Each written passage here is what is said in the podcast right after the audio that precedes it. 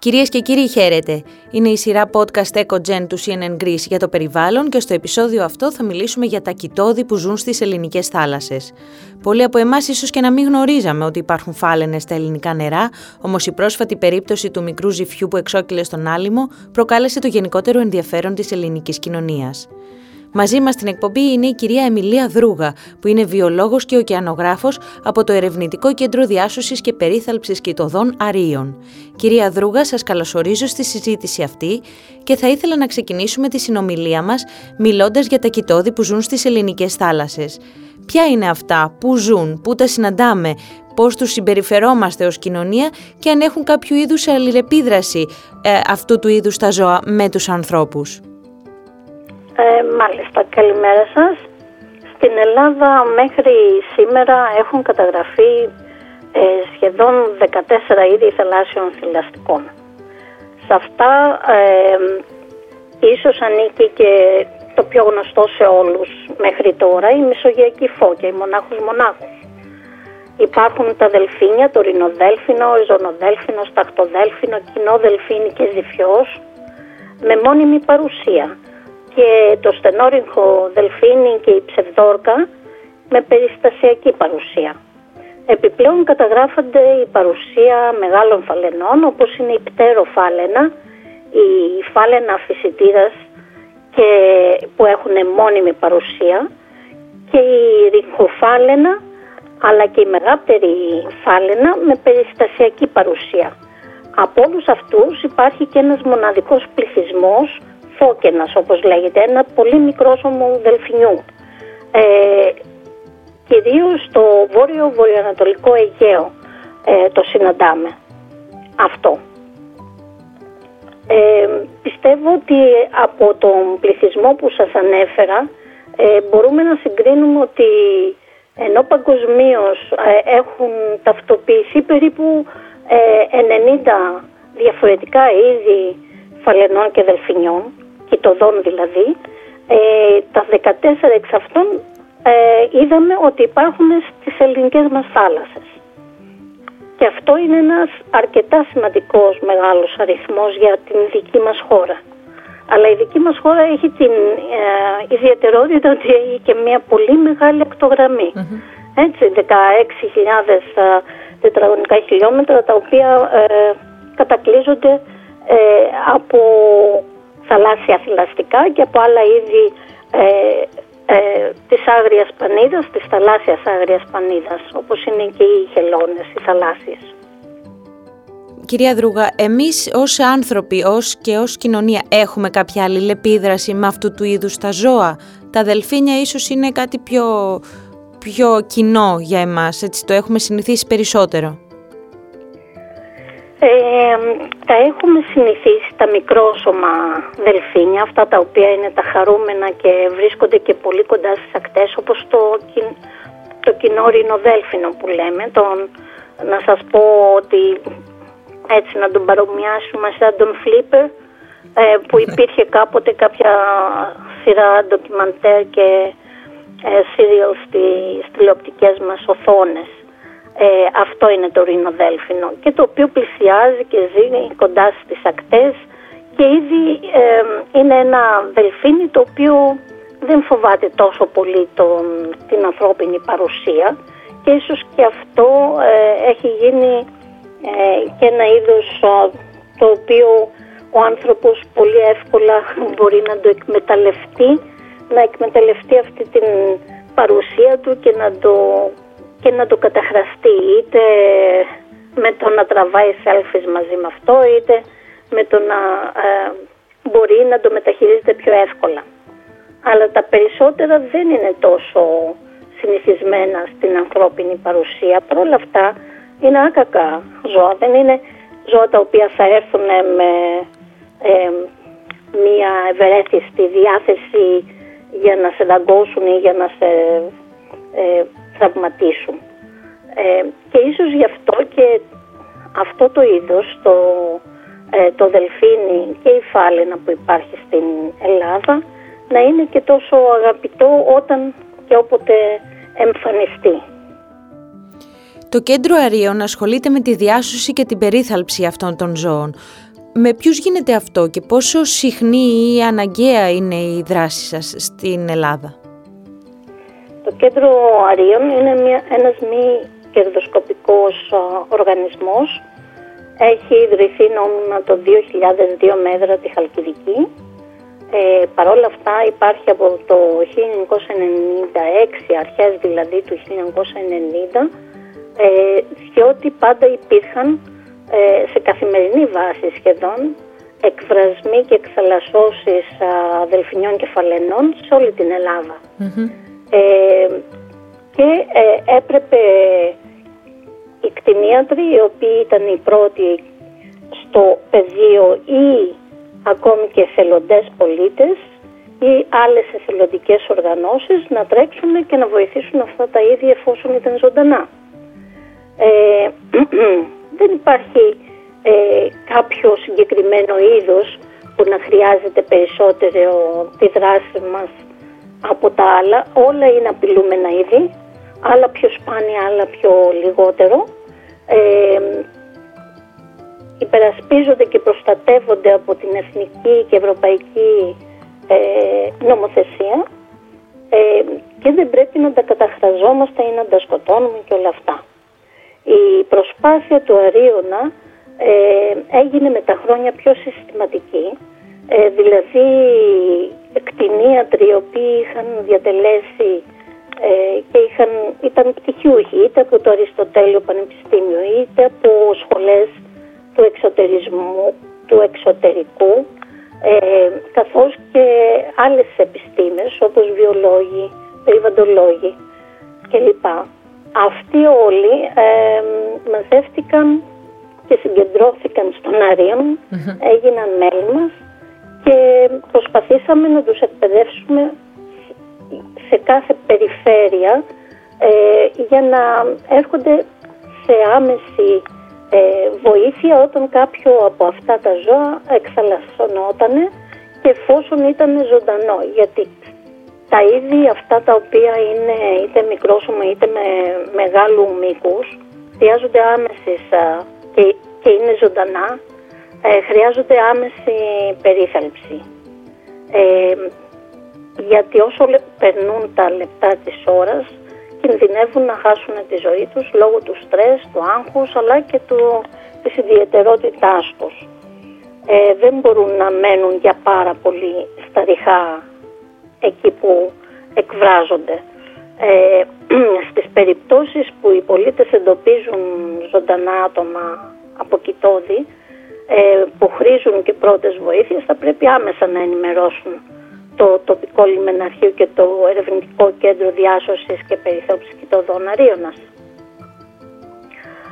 Αναμένοντας δε να έρθουν αυτοί οι αρμόδιοι εκεί στον τόπο, προσπαθούμε να φροντίσουμε για τη διατήρηση της ηρεμίας του ζώου, με το να απομακρύνουμε τον πολύ κόσμο που πιθανό να έρθει και κάθε όχληση είτε από ισχυρό φωτισμό που μπορεί να του προκαλέσει περισσότερο άγχος και ακολουθούμε τις οδηγίες που μας δίνονται από το συντονιστή της επιχείρησης διάσωσης.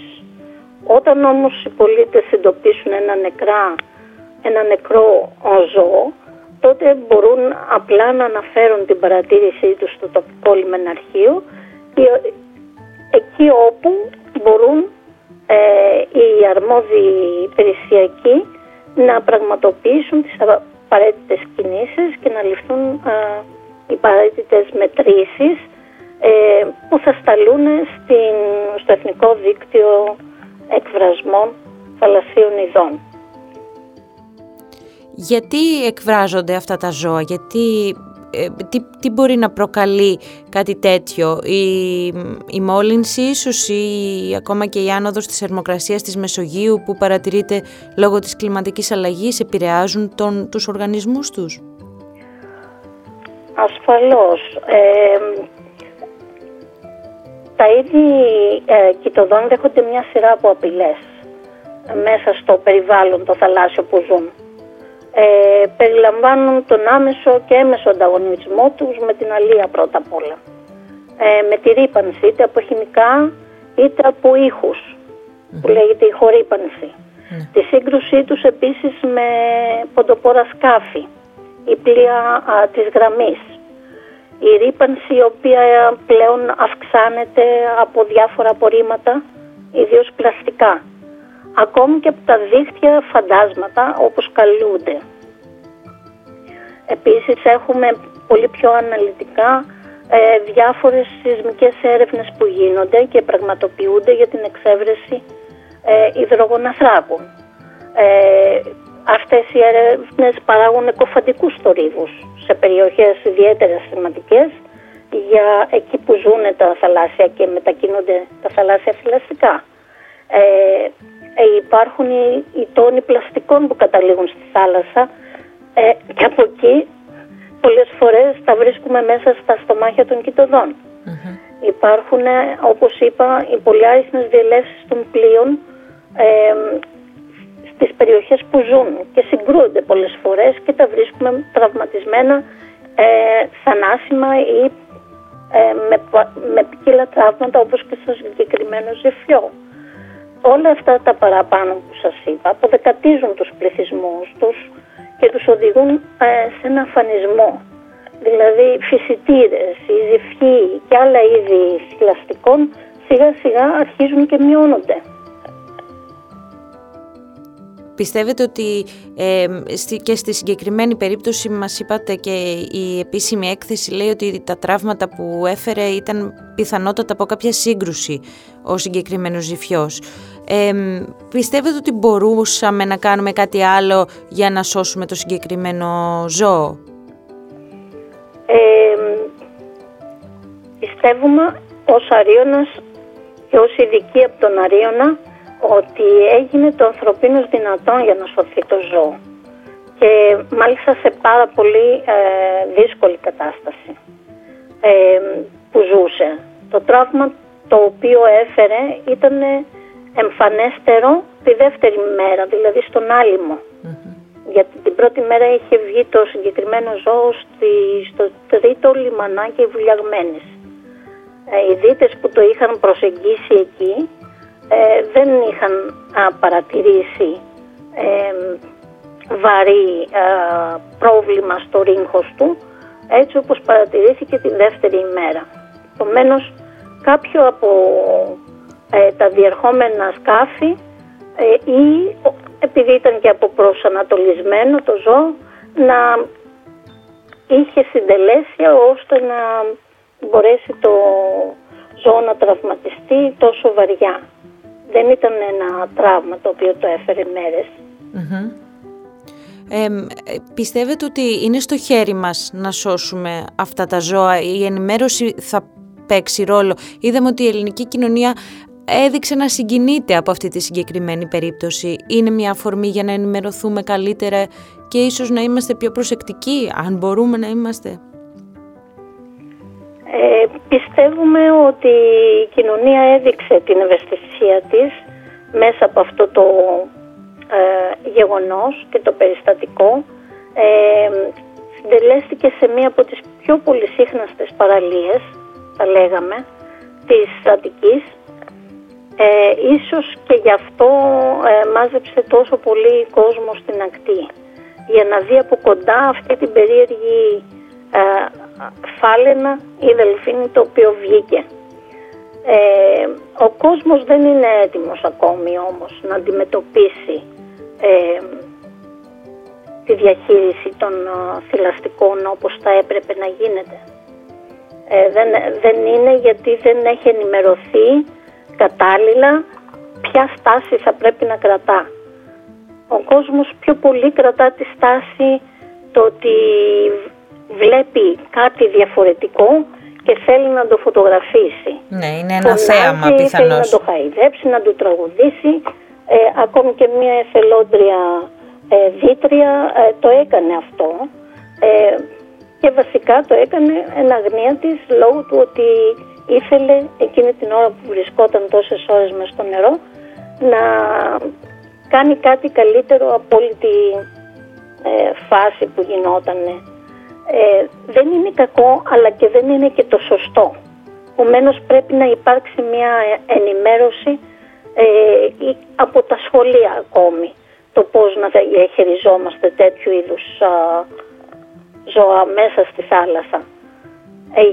Γιατί ζούμε μαζί με αυτά στις δικές μας θάλασσες. Είναι απαράδεκτο να μην ξέρουμε ότι όντως έχουμε μεγάλες φάλινες που φτάνουν ως και 25 μέτρα μήκος ή πολύ μικρόζωμα ζώα.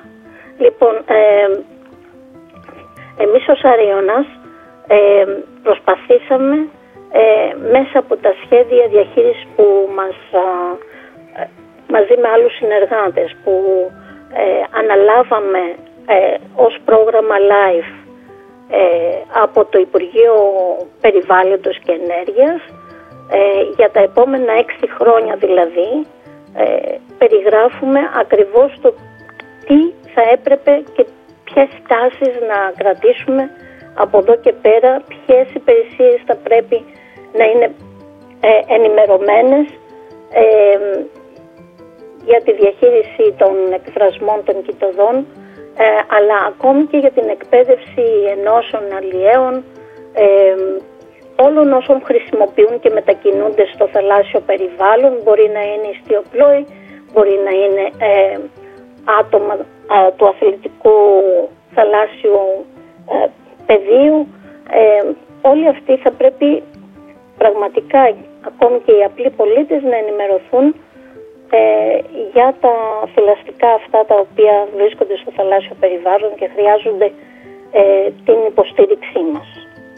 Ο Αρίωνας προσπαθεί να το κάνει αυτό με τα μέσα τα οποία διαθέτει, δηλαδή τους επιστήμονές του και μέσα από μικρά σεμινάρια τα οποία διοργανώνει σε τακτά διαστήματα. Είστε αισιόδοξοι για το μέλλον, πιστεύετε ότι φαίνεται ένα έτσι μεγαλύτερο ενδιαφέρον και αυτό μπορεί να κάνει το αύριο έτσι λίγο καλύτερο ως προς την ενημέρωση και την ευαισθητοποίηση των πολιτών απέναντι στα κητώδη των ελληνικών θαλασσών? Να σας πω την αλήθεια, μέσα από το περιστατικό του ζυφιού έχει γίνει ακόμη πιο επιτακτική η ανάγκη να δημιουργηθεί κατάλληλη και προσβάσιμη υποδομή σε μητροπολιτικό κέντρο. Δηλαδή,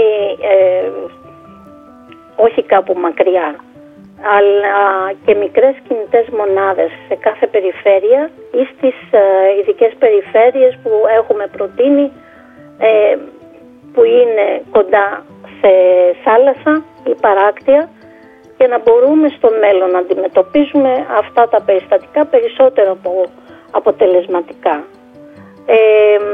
Επίσης, το περιστατικό έθισε επιτάπητος σε αυτή την άγνοια που έχουν οι αρμόδιες υπηρεσίες, αλλά και οι απλοί πολίτες που σας είπα πριν, στη διαχείριση παρόμοιων εκφρασμών, για την ουσιαστική προστασία των ειδών αυτών και εν γέννη όλων των θαλασσίων θηλαστικών και του θαλάσσιου περιβάλλοντος στη χώρα. Έχουμε ακόμη πολλά να μάθουμε.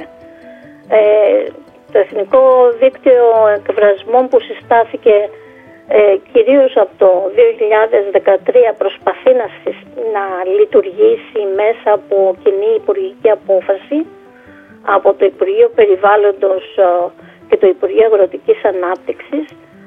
Έχει σαν στόχο τη συλλογή δεδομένων καθώς και τον έγκαιρο εντοπισμό περιστατικών της μαζικής θνησιμότητας. Το δίκτυο αυτό καταγράφει είδη της θαλάσσιας πανίδας, από θαλάσσια θηλαστικά, από θαλάσσια πουλιά, χελώνες και χαρχαρίες. Τα δεδομένα που συλλέγονται συνεισφέρουν στην καταγραφή της κατάστασης αυτών των ειδών στην Ελλάδα, για να διαμορφώνονται και να επικαιροποιούνται αυτά τα μέτρα προστασίας τους, ενώ μέσα από την περίθαλψη και τη διάσωση μπορούν να συλλεχθούν κατάλληλα δείγματα για παρουσίαση νέων επιστημονικών δεδομένων που στην έρευνα αυτή έχουμε από τα είδη τα συγκεκριμένα, έχουμε περιορισμένα αποτελέσματα. Ο Αρίωνας επιστημονικά και σε συνεργασία με την Κτηνιατρική Σχολή Θεσσαλονίκης, το Πανεπιστήμιο Θεσσαλίας και άλλα ερευνητικά κέντρα όπως το ΕΛΚΕΘΕ και άλλα πανεπιστήμια και κέντρα ερευνητικά στην Μεσόγειο, προσπαθούμε να συλλέξουμε αυτά τα δεδομένα που θα δώσουμε απαντήσεις σωστές, κατάλληλες και όχι εικασίες. Δηλαδή από τι θα μπορούσε ένα ζώο να έχει πεθάνει. Αυτό είναι σημαντικό για όλοι, όχι μόνο για τον πληθυσμό των κητωδών, αλλά και για την δημόσια υγεία. Δηλαδή πολλές ασθένειες μπορεί από αυτά τα ζώα να είναι μεταδοτικές και στους ανθρώπους. Πολύ ενδιαφέρον αυτό το που μας λέτε. Κυρία Δρούγα, εκτός αν θέλετε κάτι άλλο να συμπληρώσετε, θα ήθελα να σας ευχαριστήσω πάρα πολύ για αυτή τη συνομιλία. Θα ήθελα να συμπληρώσω ότι ο Αρίωνας ζητά άτομα και επιστήμονες που θα μπορούσαν και δεν λέει ποτέ όχι στην προσφορά της εθελοντικής υποστήριξης σε τέτοια ζητήματα. Φτάνει να ακολουθούνται οι οδηγίες οι οποίες δίνονται από τους ειδικούς και φτάνει πραγματικά να δουλεύουμε με αλληλέγγυο τρόπο, δηλαδή από κοινού και όχι ανταγωνιστικά. Όλοι μας θέλουμε να προσφέρουμε και πρέπει να προσφέρουμε σε αυτή τη χώρα και για αυτά τα είδη που είναι τόσο σπάνια, τόσο όμορφα, αλλά και τόσο απαραίτητα για να μας δείξουν την κατάσταση που επικρατεί στις θάλασσές μας. Είναι οι δείκτες της υγείας μας και του θαλάσσιου περιβάλλοντος. Σας ευχαριστώ πολύ. Και εμείς ευχαριστούμε.